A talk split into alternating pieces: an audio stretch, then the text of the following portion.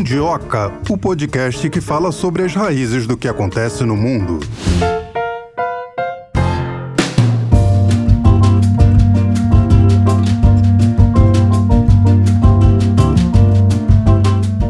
Olá, Melina, tudo bem? Estamos Oi. de volta! Semana começando!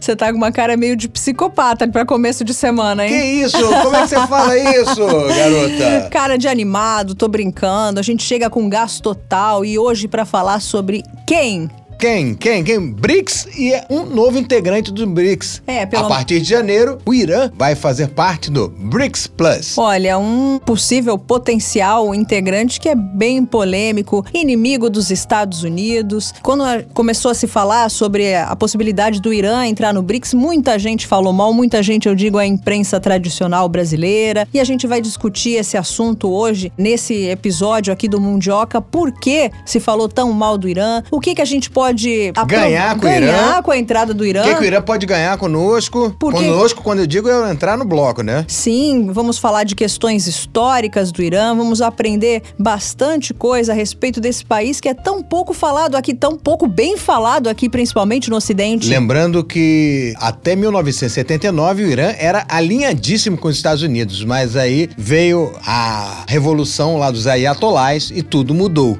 O Irã hoje conta com 80 milhões de habitantes e é um dos maiores produtores de petróleo do mundo e possui tecnologia nuclear. Pois é, tecnologia nuclear. Será que isso aí para alguns países soa como algo que assusta, como um palavrão? Pra gente saber um pouquinho mais sobre o Irã, vamos chamar um entrevistado, nosso único entrevistado de hoje, que fez mestrado lá no Irã. É uma pessoa que teve Conhece muito. conhece a fundo o Irã, além de ser um estudioso, sabe na pele como é que é. Conheceu muitos iranianos, estudou lá. Ele pode falar pra gente como é que é o Irã a partir dessa perspectiva. Vamos chamar? Vamos? A gente recebe mais uma vez aqui no Mundioca o professor Jorge Murtan, bacharel de Geografia pela USP, mestre em Estudos Iranianos pela Academia Diplomática do Irã e doutorando em Geografia Política pela Universidade de São Paulo. Mais uma vez, professor, seja bem-vindo aqui conosco no Mundioca. Olá, Marcelo. Olá, Melina. Eu que agradeço aqui de novo pelo convite. Obrigada, professor. Olha, Mundiokers, se preparem para mais uma aula sobre o Irã. Professor, por que, que é bom para o BRICS ter o Irã no bloco? Olha, são diversas razões. As principais é porque o BRICS em si é um, é um agrupamento de países antissistêmico, né, que se diz aí no jargão internacionalista, ou seja, ele, ele faz um contraponto a toda a hegemonia que se diz aí ocidental, né, é, de países desenvolvidos, aí nomeadamente Europa, Estados Unidos, Canadá e Japão também entre essa leva, apesar de ser Oriente, é um Oriente mais ocidentalizado do que nunca e, oferece, portanto, uma nova possibilidade de ordem mundial. Né? Então, o Irã, sendo também um país dentro do que se chama de sistema mundo, aí eu teria que recorrer à teoria de Wallenstein, né? Quer dizer, que Wallenstein popularizou, de que o mundo funcionaria no pós-guerra, né? Sobre a égide de centro e semiperiferia e periferia, nós temos aí a semiperiferia do mundo se aliando. Esses conceitos dentro dessa teoria deflagram mais níveis de desenvolvimento tecnológico, acumulação de recursos e capital. Então, os países, e quando lá há uma década, um pouco mais. O Goldman Sachs ele realça o que seriam os BRICS, né? Quer dizer, o BRIC depois foi incluída a África do Sul, seriam as grandes potências regionais com maior potencial de desenvolvimento socioeconômico fora desse mundo desenvolvido, do centro, digamos, do sistema mundo que já é o Ocidente desenvolvido, como eu falei. Então, oferecendo esse contraponto para um novo rearranjo, uma ordem, uma nova ordem geopolítica planetária, nós teríamos, né, pelo menos a intenção de reagrupar países periféricos e semiperiféricos. Lembrando que a China hoje destoa dessa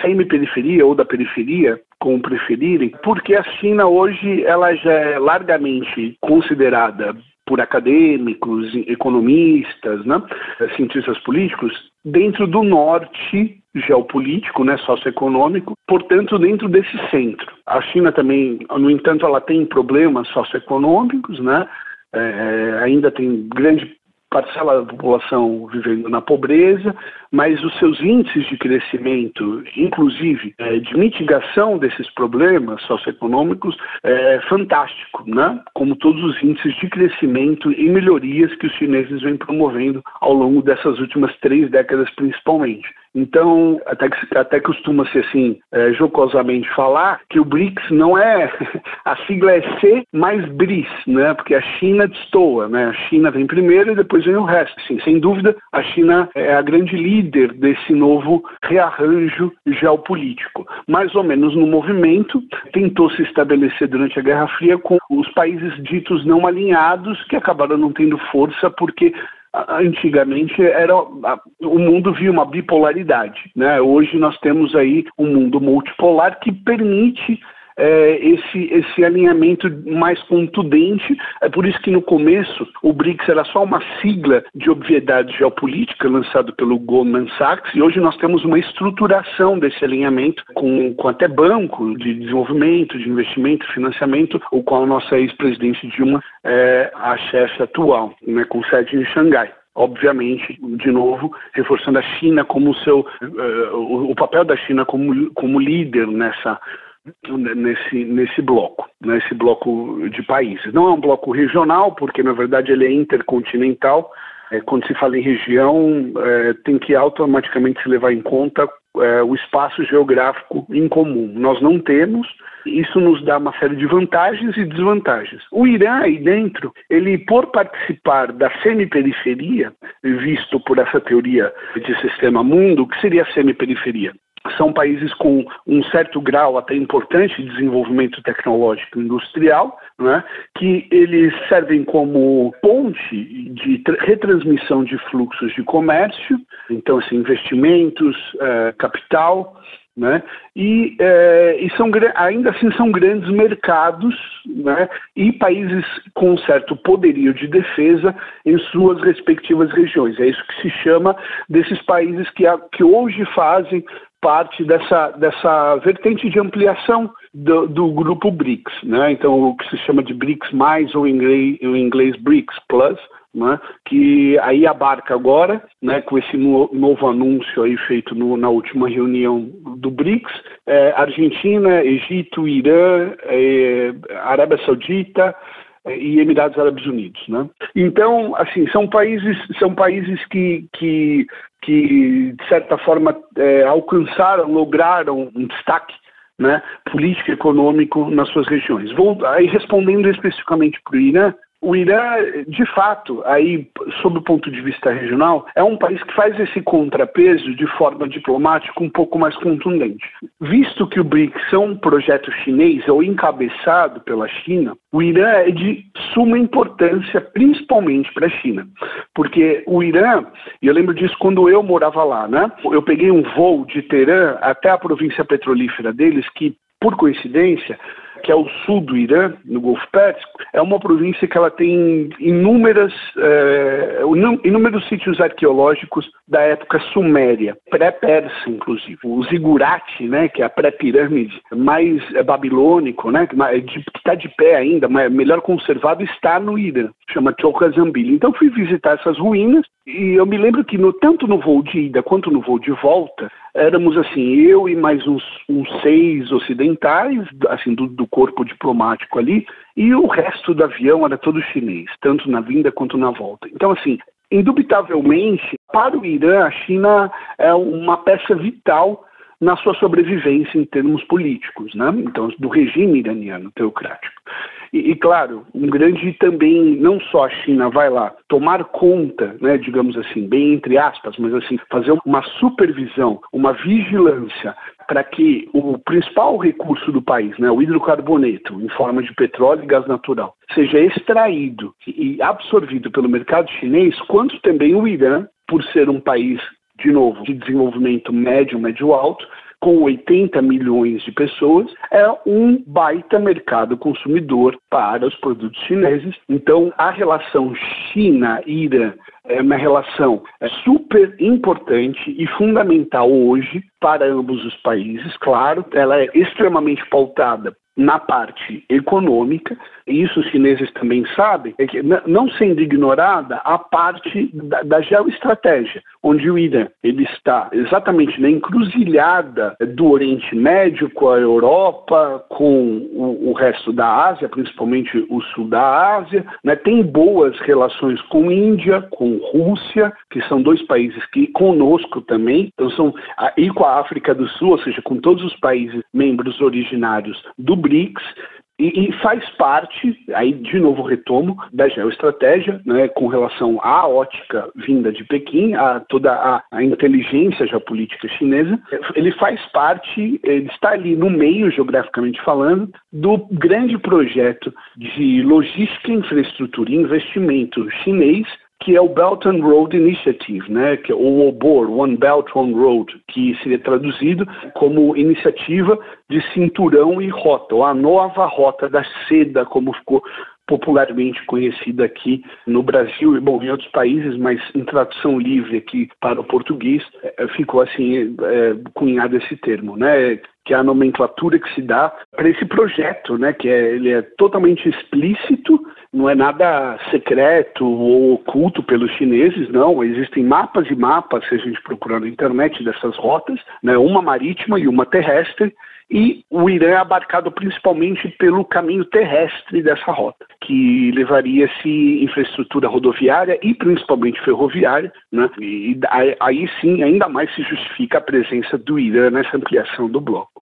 Agora, professor, fora a China, por que, que é bom para o Irã estar no BRICS? Isso, para o Irã, é porque, assim, o Irã, ele, depois da Revolução, ele toma um caminho, sob a ótica de uma retórica diplomática, um tanto confrontativa com o Ocidente, né? O Ocidente, aí leia-se aí, menos a Europa, mas mais os Estados Unidos e principalmente ao grande aliado hoje é, americano na região, que é Israel. Então ele, eles têm uma retórica anti-americana e anti-sionista é, muito forte. Né?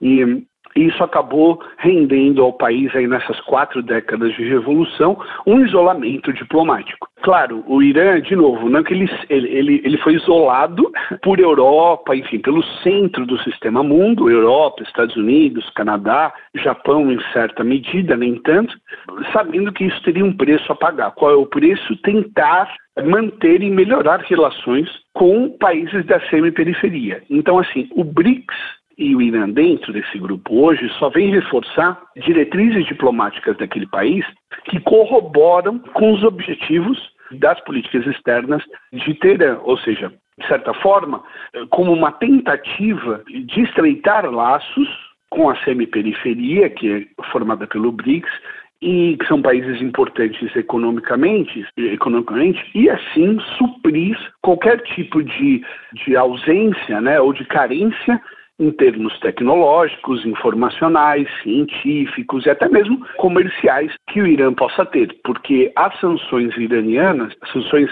e os embargos impostos pelo Ocidente desenvolvido ao Irã, elas têm sim um grande efeito sobre o cotidiano né, iraniano. Então, assim, o Irã hoje é um país que ele, ele não pode importar nem peças para fazer manutenção dos aviões que em sua maioria são muito antigos, foram comprados, eles têm uma frota, aviação, avião civil, né, aviação comercial. Então, assim, são Boeings e Airbuses, né, enfim, eh, são aviões comerciais comprados eh, dessas grandes indústrias aeronáuticas há mais de 30, 40 anos. E, assim, é um milagre que eles estejam voando, por exemplo como eles sofrem esse embargo, eles inclusive desenvolveram uma engenharia reversa e, e fazem um trabalho de manutenção e, e, e fabricação de peças, só para citar esse exemplo nesse setor econômico, né, que é um grande, que, que é vital para o país, é um país grande, que apesar de ter trens e rodovias super desenvolvidas, ainda também depende muito do transporte aéreo para ser conectado. Então, assim, o Irã, em qualquer lugar onde ele possa ter uma, mais uma firmeza em termos de relações diplomáticas, ele, ele, com certeza vai aproveitar essa oportunidade. Então, o BRICS ele surge como uma oportunidade para ampliar essa vantagem que ele já tem.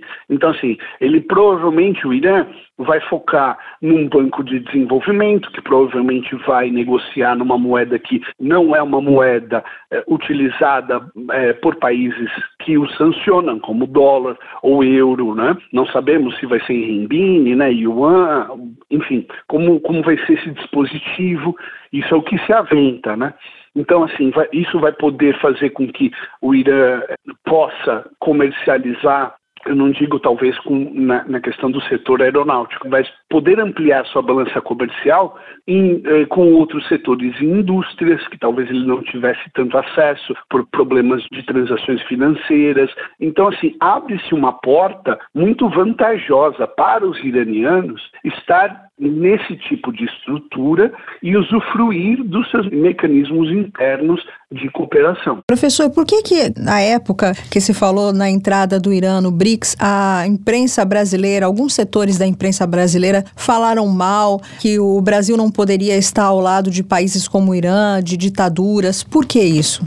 É, o, o Brasil, querendo ou não, nós temos é, ou pelo menos priorizamos, né, um histórico e assim também somos signatários perante aos organismos multilaterais né, internacionais de questões que abarcam direitos humanos né, e princípios democráticos que, infelizmente, o Irã, com esse regime, não propicia tanto ao seu próprio povo. Então, eu acho que creio, né, tendo, tendo a ter essa leitura de que setores da nossa sociedade pressionam, né, e isso acaba sendo na mídia, e também não é nada injustificável, pressionam a aproximação do Brasil é, perante um país que é governado por um regime assim. Lembrando que, assim, de novo, é, é super válida essa crítica. É, eu mesmo vi com meus próprios olhos como é viver num regime que não é parecido com o nosso, né, é bem oposto, mas não podemos esquecer que o Irã também não é o único, isso não justifica, mas também a crítica deveria recair sobre o Egito, que não é uma democracia perfeita, a Arábia Saudita, que está longe de ser uma democracia, e a Etiópia, que, dados os conflitos internos, perde é, é, paulatinamente a sua estrutura democrática. Não, não, podemos esquecer que a Etiópia está praticamente, em termos técnicos, ela está numa guerra civil e o governo é, toma de medidas autoritárias para se manter no poder. Então, assim, de fato, falta a, a própria China, que é um membro fundador, e a Rússia também é, mais a China do que a Rússia, não tem tantos aparatos democráticos na sua estrutura de governo. Isso também não quer dizer que tudo não possa mudar. Até mesmo nós aqui podemos perder. Né? A democracia é uma prática e uma constância vigilância, vigilância dessa prática. Né? Nós aqui também passamos palpos de aranha em termos institucionais nos últimos quatro anos com o governo Bolsonaro. Né? Aparelhamos com muitas figuras autoritárias o nosso governo. Então, assim, é, críticas por críticas, acho que todas elas são válidas.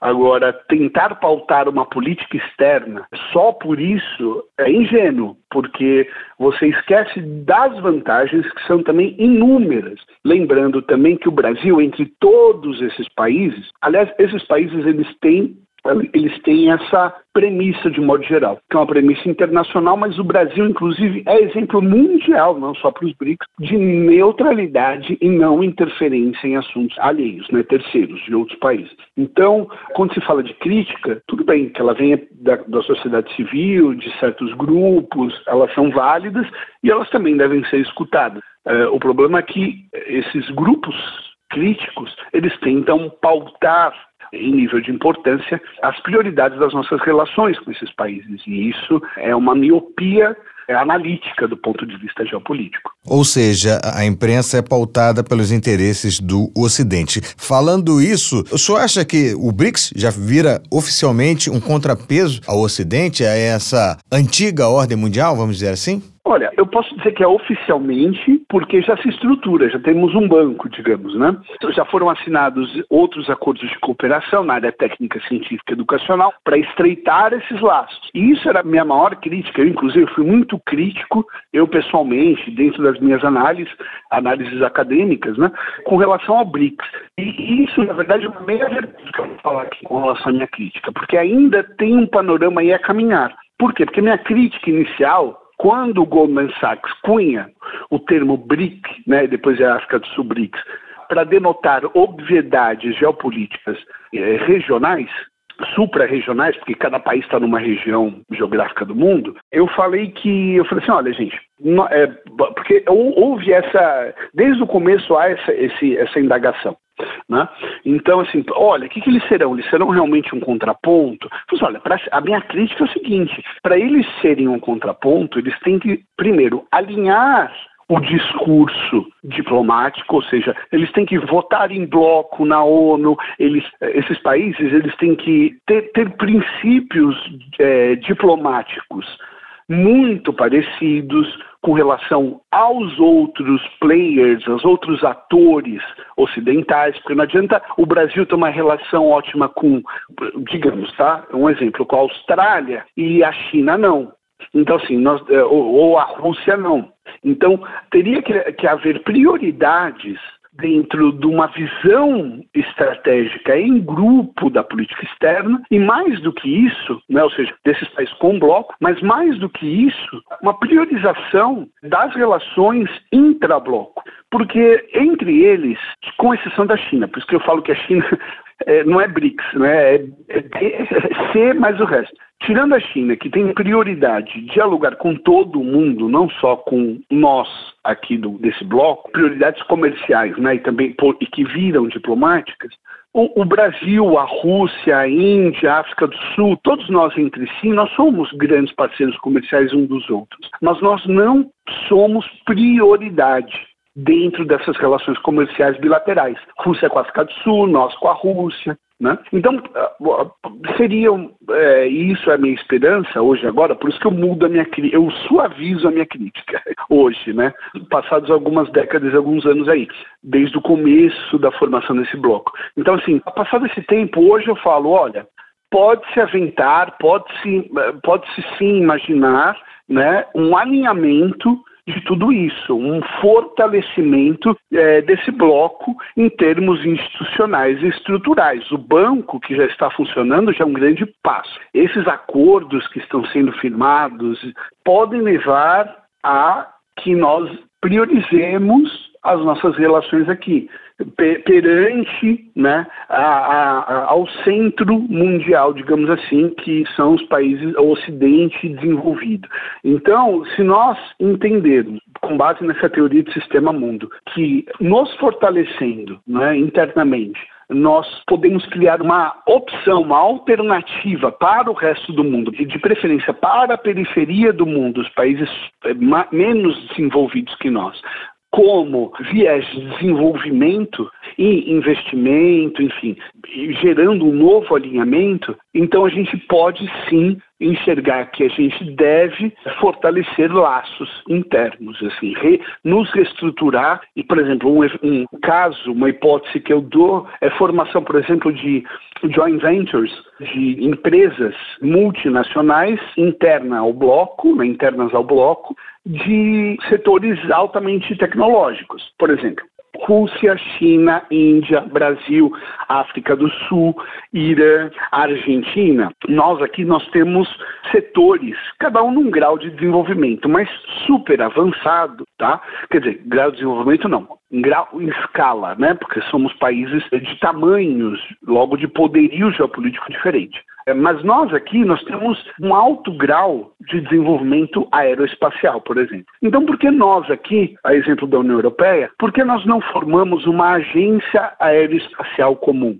Para fabricar aviões comerciais, militares e até foguetes, ônibus espaciais, né, é, aeronaves né, espaciais, né, é, orbitais. Então, assim, por que nós não montamos uma agência aeroespacial em comum? É, aproveitando né, que somos dotados de. Aí sim isso é uma vantagem. Diferenças geográficas ao redor do mundo. Então você tem o Brasil aqui na América do Sul, Índia, Rússia e China na Ásia em diferentes posições, a Rússia mais para cima, a China mais para o meio, a Índia mais para baixo, a África do Sul também na África, no continente africano, também aqui no hemisfério sul, né? Argentina, enfim, ali Egito, Arábia Saudita e Irã, que formam até um contínuo espacial, se a gente for ver. Então, assim, há, uma tremenda vantagem geoestratégica, né, do ponto de vista geográfico, mesmo espacial, que nos pode garantir ainda mais um poderio político que a gente já emana. Então, eu fico me perguntando se essas estruturas elas vão ser criadas ou estão sendo aventadas por serem criadas. Professor, como é que ficou o mal-estar entre Argentina e Irã depois dos ataques terroristas do Hezbollah contra a Associação Israelita em 1990? Isso foi um baque, né, do ponto de vista diplomático, não só Argentina e Irã, mas isso deu um, uma esfriada, literalmente dizendo assim, entre o Irã com o resto da América do Sul, né? Isso foi um baque em termos comerciais e mesmo de cooperação educacional, científica, tecnológica que o Irã até então estava tentando desenvolver com a América do Sul e nós com eles também aqui. No caso específico da Argentina, as relações foram severamente é, diminuídas a um bojo aí, a um escopo de mera representação diplomática. Né? Eles não romperam de é, relações, mesmo porque Irã e Argentina, assim como nós aqui também, os iranianos, nós temos um histórico de, de relações muito fortes né, com o Teherã. Então, assim, não, os argentinos preferiram não romper, mas elas foram severamente resfriada. E isso é mantido até hoje, né? Aproveitou-se aí do kirchnerismo em anos de governo aí para tentar solucionar algo desse tipo, mas governo, os governos kirchneristas que se seguiram, pelo lado argentino, preferiram, portanto, parar as investigações, que até hoje não houve um resultado, né, uma conclusão das investigações com relação àquele atentado no começo dos anos 90, né, que, que tirou, ceifou mais de 80 vidas no, no centro judaico é, em Buenos Aires. E claro, isso foi um, um golpe duro também para qualquer tentativa de reaproximação de Irã com Israel, enfim, e aliados norte-americanos no Oriente Médio. Né? Então foi um engodo, digamos assim, diplomático que a Argentina, tanto a Argentina quanto o Irã, preferiram manter em suspenso para também não gerar nenhum alarde com relação a qualquer tipo de, de ação conclusiva que levasse à condenação do Irã e isso viesse a romper as relações com a nação persa ou até mesmo eh, gerasse uma pressão por retaliação ao Irã. Mas, professor, se por acaso eles vierem a ser colegas de BRICS, até o momento isso vai acontecer, não tem nada ao contrário que ainda tenha dito isso, como é que será essa relação Argentina-Irã dentro do bloco? Olha, eu acredito que ela seja triangulada, como ela tem sido. Né? E agora a China ela dá uma cartada de mestre, porque ela pode entrar com opções melhores de triangulação do que Europa ou Estados Unidos, enfim, mais a Europa, né? Então, o BRICS e essa ampliação, eles, essa ampliação veio panicar ainda mais os decisores da política externa europeia, de modo geral do bloco, principalmente a Alemanha, a França, né, Inglaterra, que não está na União Europeia, mas ali também ainda é um grande parceiro, esses três países entraram um pouco em polvorosa, é justamente com esse forçando a entrada desses países, justamente com uma carta clara de que, olha, eu quero agora eu quero pautar e tentar reaproximar os países, assim como foi feito entre Irã e Arábia Saudita, né, onde os chineses literalmente, claramente sentaram com ambos os países e falaram, olha, parem de brigar, isso é contraproducente para os meus interesses na região e de modo global e para vocês mesmos. Vocês não têm mais por que ficar se espizinhando para tentar mostrar quem é a liderança regional aqui mais forte, né? tentar medir forças. Né? Ou seja, nós três aqui podemos cooperar, os três regimes saem ganhando e com certeza haverá uma intromissão chinesa com relação ao caso dessa celeuma que ficou entre a Argentina e o Irã. Professor, e se o Irã decidir entrar no conflito de Gaza, os ânimos podem se acirrar? Qual o desdobramento disso? Então, oficialmente, o Irã não declarou é, que, que, tem intenções de, dessa interferência. Agora, num exercício hipotético, com certeza, é, se isso vier ou viesse a acontecer, haveria uma resposta dura e o escalonamento da guerra em, assim, termos imprecedentes, porque o Irã eh, não faz fronteira com, com a região ali imediata da Palestina, com Israel, enfim, e dispõe oficialmente somente do Hezbollah dentro dessa zona fronteiriça, fronteiriça aí ligada a, a esse conflito atual. Então, e também não dispõe de aliados geopolíticos declarados ali na região. Então, assim, isso pioraria ainda mais qualquer tipo de estabilidade que se almeje no cenário regional. Então, assim, nós temos outros problemas regionais onde o Irã está direta e indiretamente envolvido, como, por exemplo, a questão da Turquia ocupando o norte da Síria, que tradicionalmente, sim, a Síria é um aliado iraniano, mas também não tem muito poder militar hoje, depois de anos de guerra civil. Isso escalonaria até conflitos onde o Irã ele, ele tem tido problemas para se manter aí no jogo político ali criado, como o Iêmen, né? Isso até diminuiria, porque abriria mais fronte, né, de, de batalha, de conflito, até em questões de barganha geopolítica por países que fazem uma ponte diplomática na região ali com o Ocidente, como é o caso de Oman, né, que é tida como a Suíça, né, do Oriente Médio pela sua neutralidade na Suíça né, e até países que também que são próximos ao Irã por dividirem recursos como o Catar e volta e meia funcionam como uma ponte diplomática com o resto do mundo árabe. Então isso complicaria muito. A Arábia Saudita, por exemplo, jamais permitiria é, que a força aérea iraniana sobrevoasse seu território para atacar Israel, por exemplo, que é um outro país que também eles já estão tentando normalizar suas relações. Então, é muito improvável que os iranianos interfiram diretamente aí nesse conflito, porque seriam, eles sabem, eu acho, que seria só perda, não haveria vantagem nenhuma e isso geraria inclusive um desgaste interno para o regime que também já está bem balançado em termos de apoio popular é, perante a sua própria população. Isso aconteceria oficialmente se o Irã fosse entrar, porque tanto Israel, professor, quanto os Estados Unidos dizem que o Hezbollah atua a mando do Irã. Inclusive, os Estados Unidos destinaram dois porta-aviões para o Mediterrâneo com medo de que o Irã, uma potência nuclear, se envolvesse no conflito. É, fato, isso sim, essa análise é perfeita. Mas dentro do xadrez, digamos assim, de, de mexer as, as, peças do xadrez geopolítico na região, ainda por Irã a vantagem é envolver-se indiretamente através do Hezbollah. Isso é sabido. Né? O Hezbollah, desde o começo dos anos 80, é um grupo que se forma, se estrutura com um apoio declarado do Irã. Então, a presença iraniana, ela é real.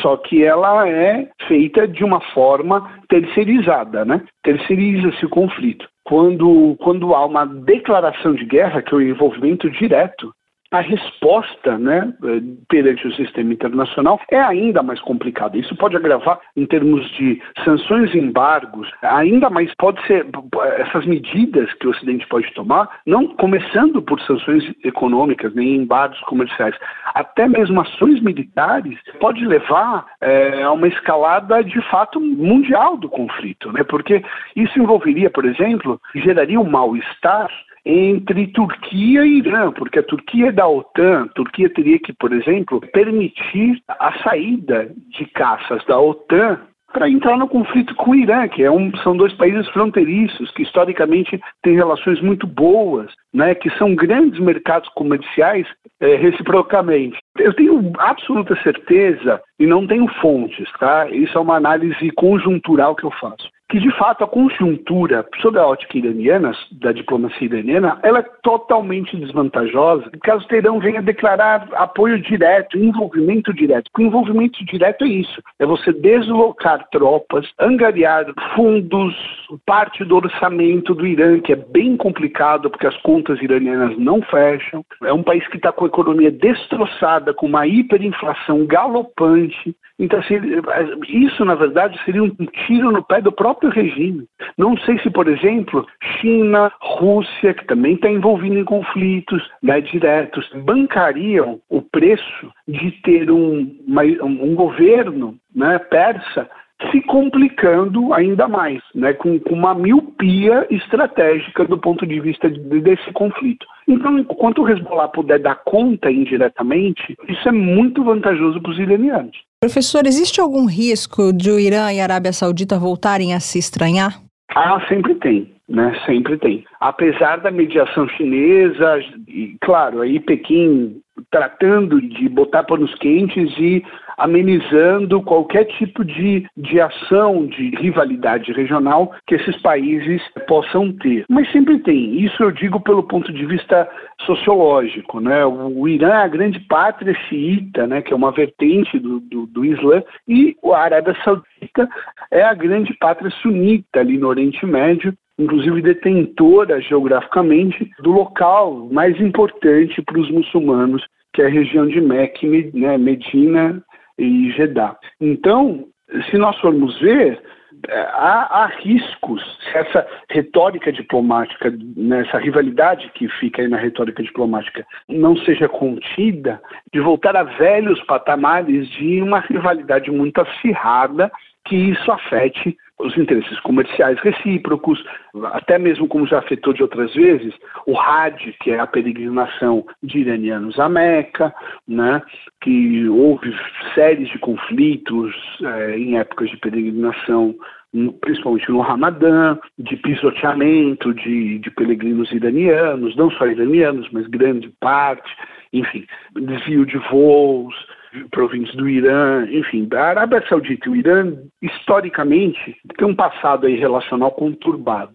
Então, assim, a China, e eu mesmo também muito duvidei, fez uma proeza diplomática incrível, que nem Europa, nem é, Rússia, que mantém também relações com os dois lados, até nem mesmo a gente conseguiu fazer, né, nós aqui no Brasil. Então, claro que Pequim falou: olha, temos dinheiro e capital e vamos investir se vocês não atrapalharem o nosso plano de desenvolvimento na região, que também, portanto, abarca esses investimentos que faremos em vocês. Só que a gente precisa que vocês se mantenham calmos uns com os outros. Então, esse foi o grande trunfo chinês. Não quer dizer, como eu falei, que sociologicamente uh, os ânimos não possam ser uh, acirrados novamente com qualquer tipo de faísca que ocorra ali na região. Porque o Irã, querendo ou não, e isso é declaradamente né, um fato norteador da política externa iraniana, eles são uh, a grande pátria xiita e eles têm como dever, portanto, defender qualquer comunidade xiita fora das suas fronteiras.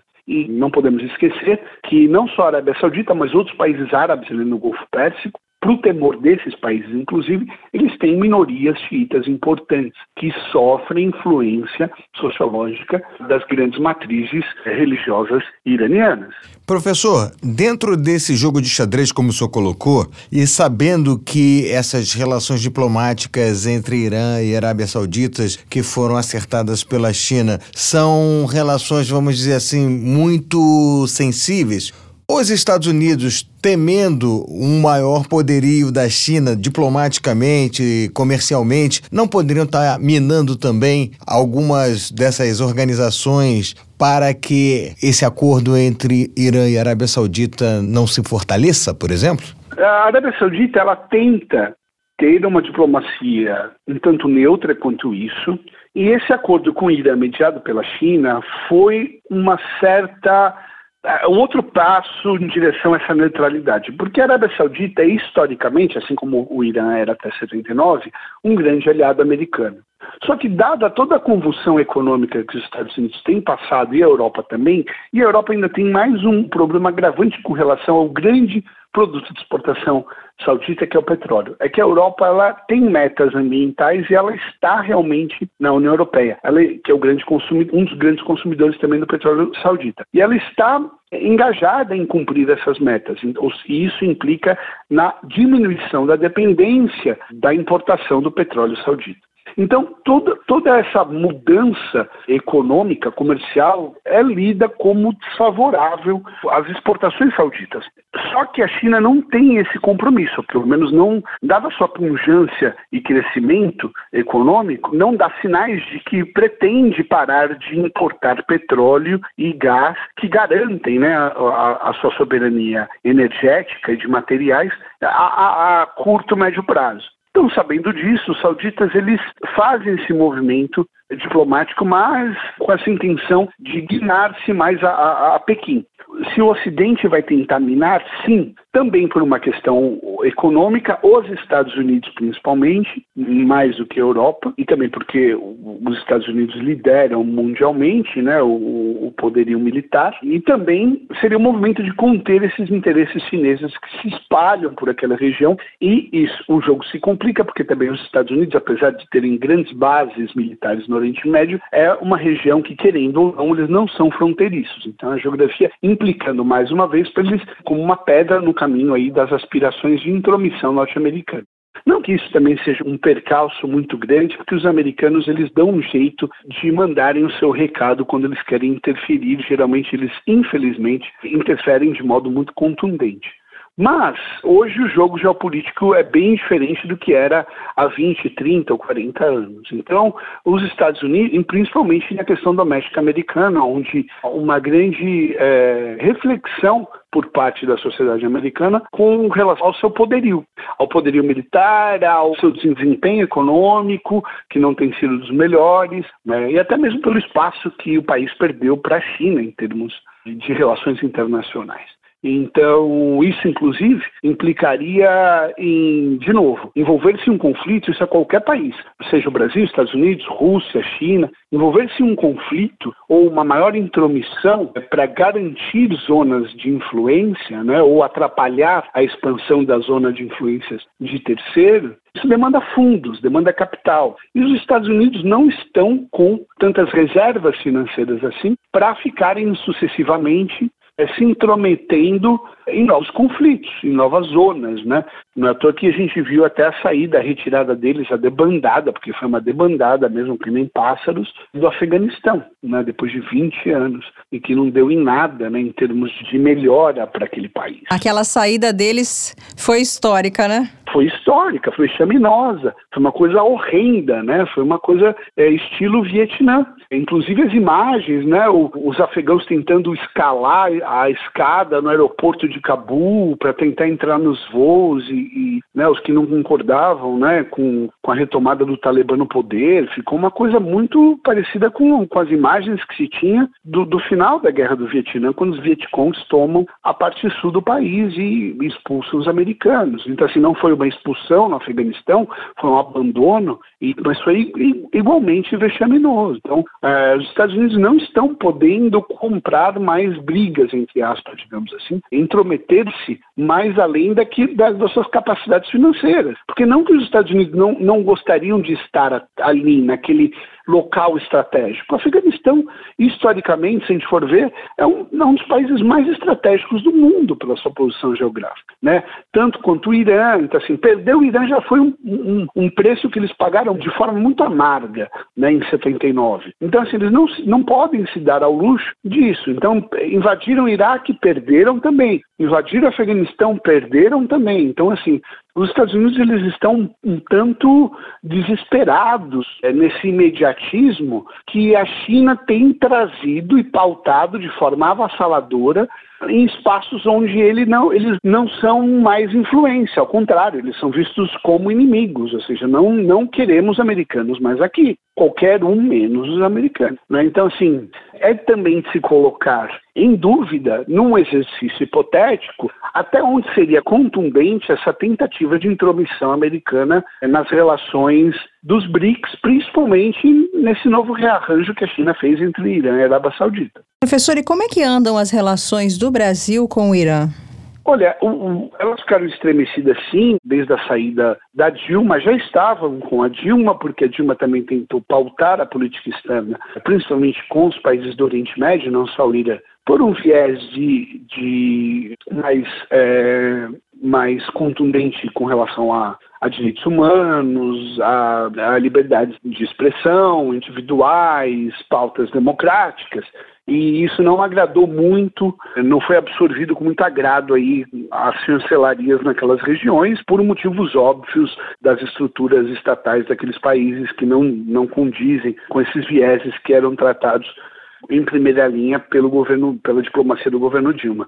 Se deterioraram ainda mais, principalmente sobre o viés comercial, que é o viés mais importante que nós temos com esses países. É, quando da entrada do governo Temer é, e do governo Bolsonaro, que foi um tanto até hostil a esses países e sinalizou claramente uma aproximação com Israel, então isso abriu aí um vácuo imenso, mas estendeu ainda mais, essa, enfraqueceu essas relações com os países majoritariamente muçulmanos e o Irã aí dentro, né? E o, o Lula, a eleição dele aí, mais um, um, terceiro mandato com ele, tende, ao que se vê até primeiramente, né, tratar de retomar, retomar essas relações de um modo mais low profile, também de um modo mais sutil, do que tentava-se, ou do, do, que dizia que era mais pragmático na época que tínhamos o Amorim encabeçando aí os seus primeiros governos enquanto chanceler. Digo isso porque naquela época, inclusive, havia a questão nuclear, onde o Brasil tentou se envolver e até foi muito contundente e obteve êxitos no diálogo que tentou manter com o Irã diretamente nas questões do, daquele país, do desenvolvimento nuclear, mas o que se vê hoje é que Lula ele tenta ser pragmático de um ponto de vista multilateral, então eu acho que agradou muito a diplomacia do governo Lula é, ter incluído o Irã nessa lista de ampliação do bloco BRICS, e, e, não tentar né, é, atrapalhar e fomentar sutilmente né, uma retomada de crescimento aí do, crescimento da, dos fluxos comerciais com, com os iranianos. É... O senhor acredita que essa entrada do Irã com o BRICS pode facilitar o Brasil a retomar a conversa sobre tecnologia nuclear iraniana? Olha, nesse quesito não, porque isso estenderia, teria a possibilidade de estender as, as, sanções que o Irã sofre por conta do seu desenvolvimento nuclear ao nosso programa nuclear também, né, de desenvolvimento nuclear porque o Irã ainda mantém esse contraponto de uma retórica hostil com relação a grandes mercados, os quais somos, temos historicamente também relações amigáveis, como é o caso de Estados Unidos e Europa, e nós não pretendemos perdê-lo. Isso geraria uma retaliação é, imediata por parte desses países mais envolvidos com relação a, a, ao Itamaraty, a nós aqui.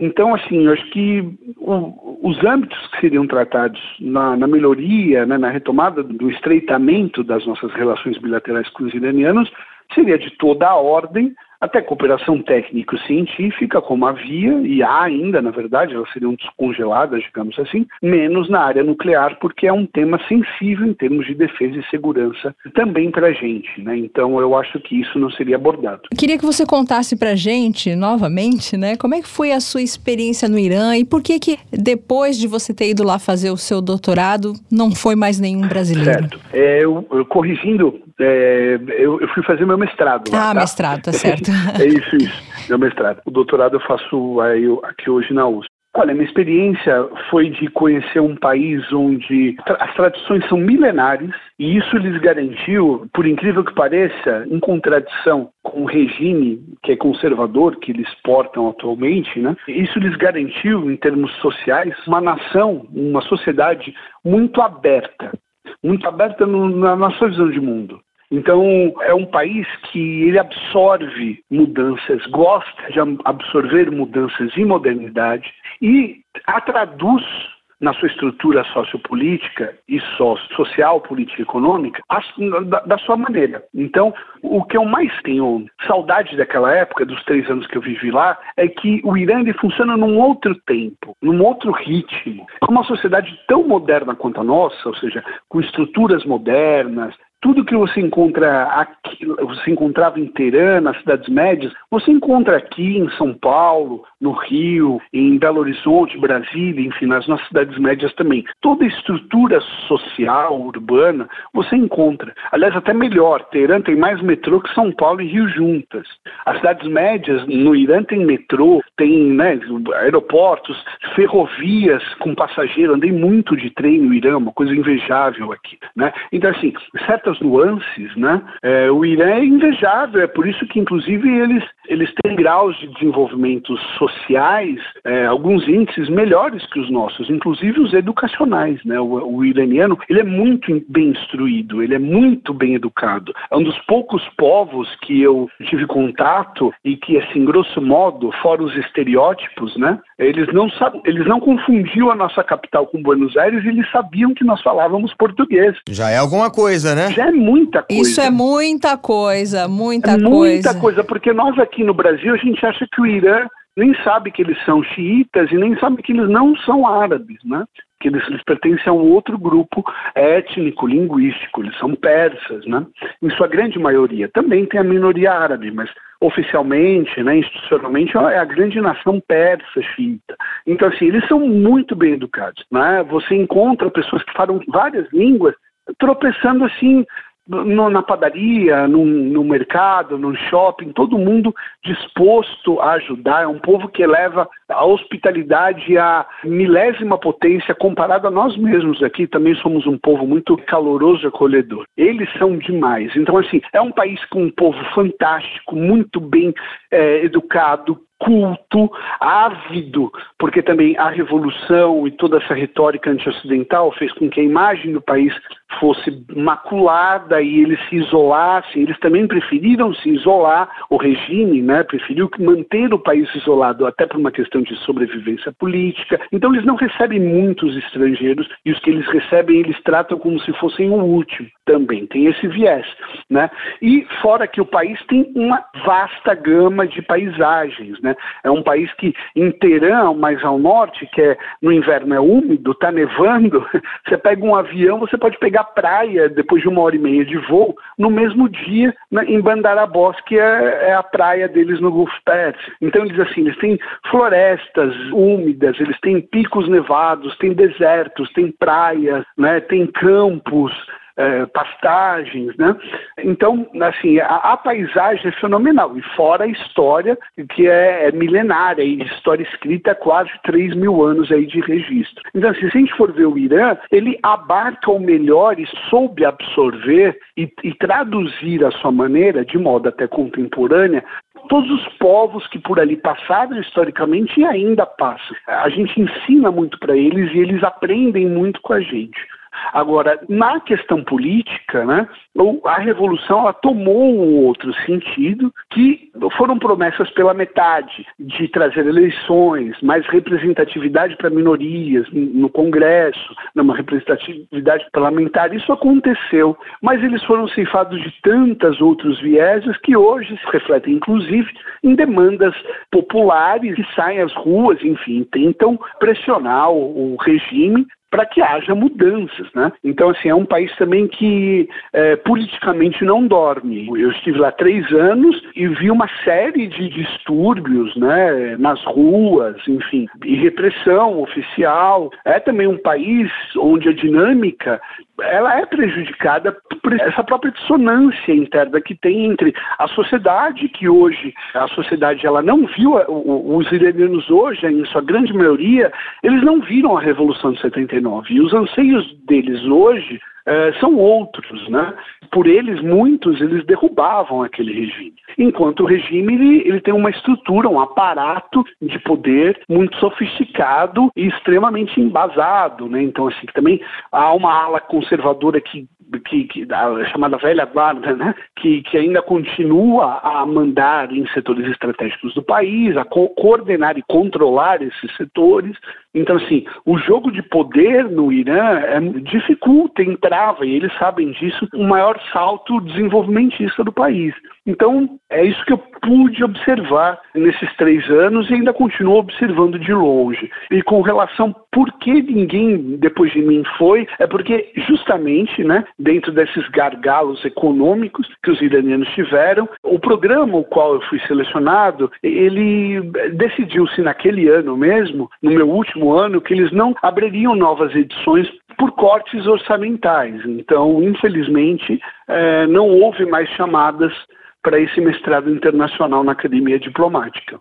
Uma pena, significa que o senhor vai continuar sendo a nossa referência em Irã e vai participar de outros mundiocas. Ou seja, vai ser bem acionado por nós. Vai ser muito acionado. Já tive aqui várias ideias de pautas ouvindo o senhor falar, desenvolvimento no Irã, as mulheres no Irã. Eu ouvi falar que é, o Irã é o lugar onde as mulheres mais estão na faculdade de engenharia. Já guarda essa pauta Isso. aí pra gente conversar numa próxima em oportunidade. Em breve estaremos juntos novamente, professor. Perfeito. A gente conversou com Jorge Mortean, bacharel em Geografia pela USP, mestre em Estudos Iranianos pela Academia Diplomática do Irã e doutorando em Geografia Política pela USP. Foi um prazer inenarrável. Muito obrigada. Eu que agradeço mais uma vez. Muito obrigado a vocês. Abraço. É, não adianta. Sempre que a gente fala de Irã, a gente chama o professor Jorge Mortean, porque ele é uma referência brasileira nesse assunto. Eu não conheço, pelo menos nesse tempo aqui, trabalhando com mundioca falando sobre a geopolítica, eu não conheço ninguém que saiba mais de Irã do que ele. Muito bem, ele sabe muita coisa mesmo. Parabéns, professor Jorge. Esperamos você proximamente falar de outros assuntos é. que contenham o Irã também, com Sempre certeza. que aparecer o Irã, vem o professor Jorge. Teremos o professor Jorge aqui. E agora chegou a hora do mundo bizarro, né? Vamos lá. Mundo bizarro. Ai, ai, Marcelo, não sei nem por onde começar. Esse mundo bizarro tem duas coisas que, assim, eu não gosto muito. Você vai descobrir ao longo do. Do relato. Do relato. Uma mulher de Singapura jogou a tradição às favas e fez um casamento todo tematizado de KFC, aquela. Aquela. Não, o UFC é da briga, né? Não, o UFC é da luta, não, né? Não, é aquele do frango, frango frito ah, no balde. Sei, aquela rede famosa. Então, Entendi. um casamento completo com um buquê de frango frito buquê de frango frito.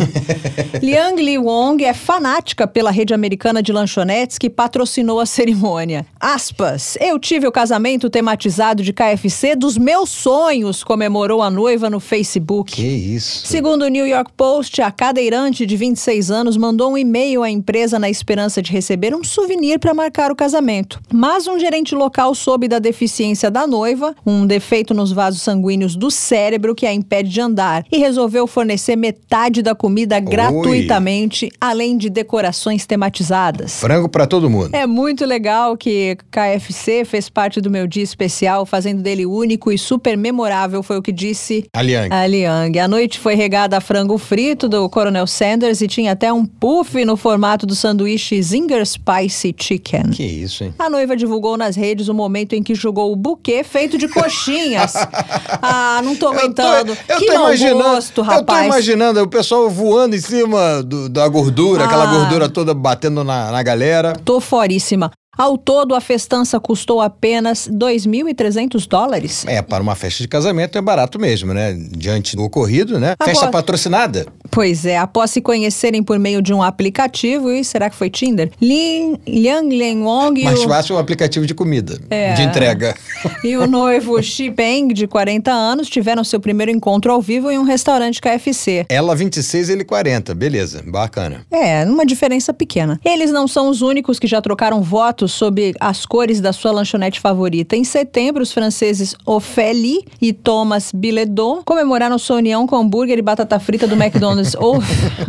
Oxi, já um casal taiwanese gastou apenas 800 dólares para contratar o buffet da Costco, uma loja de departamento dos Estados Unidos. Ou seja, todo mundo quer ter o casamento patrocinado, né? Não quer gastar muito, aí manda uma dessa assim: ah, eu sou seu fã, me ajuda aí. Que ah, que... mas pelo amor de Deus, para ter casamento, que mau gosto. Buquê de frango, buquê de coxinha. É, Depois puff. jogou batata frita pra galera, ah, né? Tem dó. Eu achei isso aí muito brega. Refrigerante pra geral? Não, não. Isso Você aí... não faria isso? Isso, né? Não faria isso. Primeiro que eu já tenho uma certa reserva a essas cerimônias, assim, o casamento tradicional não faria. Prefiro gastar o dinheiro comigo em uma viagem. Ah, muito bem. Prefiro um grupo seleto de pessoas. E ainda mais fazer. Ah, Você correria atrás do buquê de, de coxinha, não? De jeito nenhum. Nem de coxinha, nem de flores. acho meio brega. Tá não certo. sei, acho que você deve ter tido um casamento assim. Foi, tradicionalíssimo, tradicionalíssimo. Respeito. Ah, mas eu ah, acho que não foi com frango, né? Não Não, não. Frango, nem lembro se teve frango, mas não acho que não foi, não. Mas a, o buquê era de flores, com certeza. Tudo bem, né? Mas aí frango com hambúrguer, isso aí acho que passou um pouco do limite, né? Mas cada um, cada cabeça uma sentença. E muitas calorias no prato desse casamento aí, né? Muitas calorias. Eu não vi a foto deles se, se são gordinhos. São? Ah. ah é, ô. é, Mas isso aí é outro papo. É, outro papo. Isso aí é outro mundo bizarro. E a gente fica por aqui porque esse para mim foi demais. Mundo Bizarro.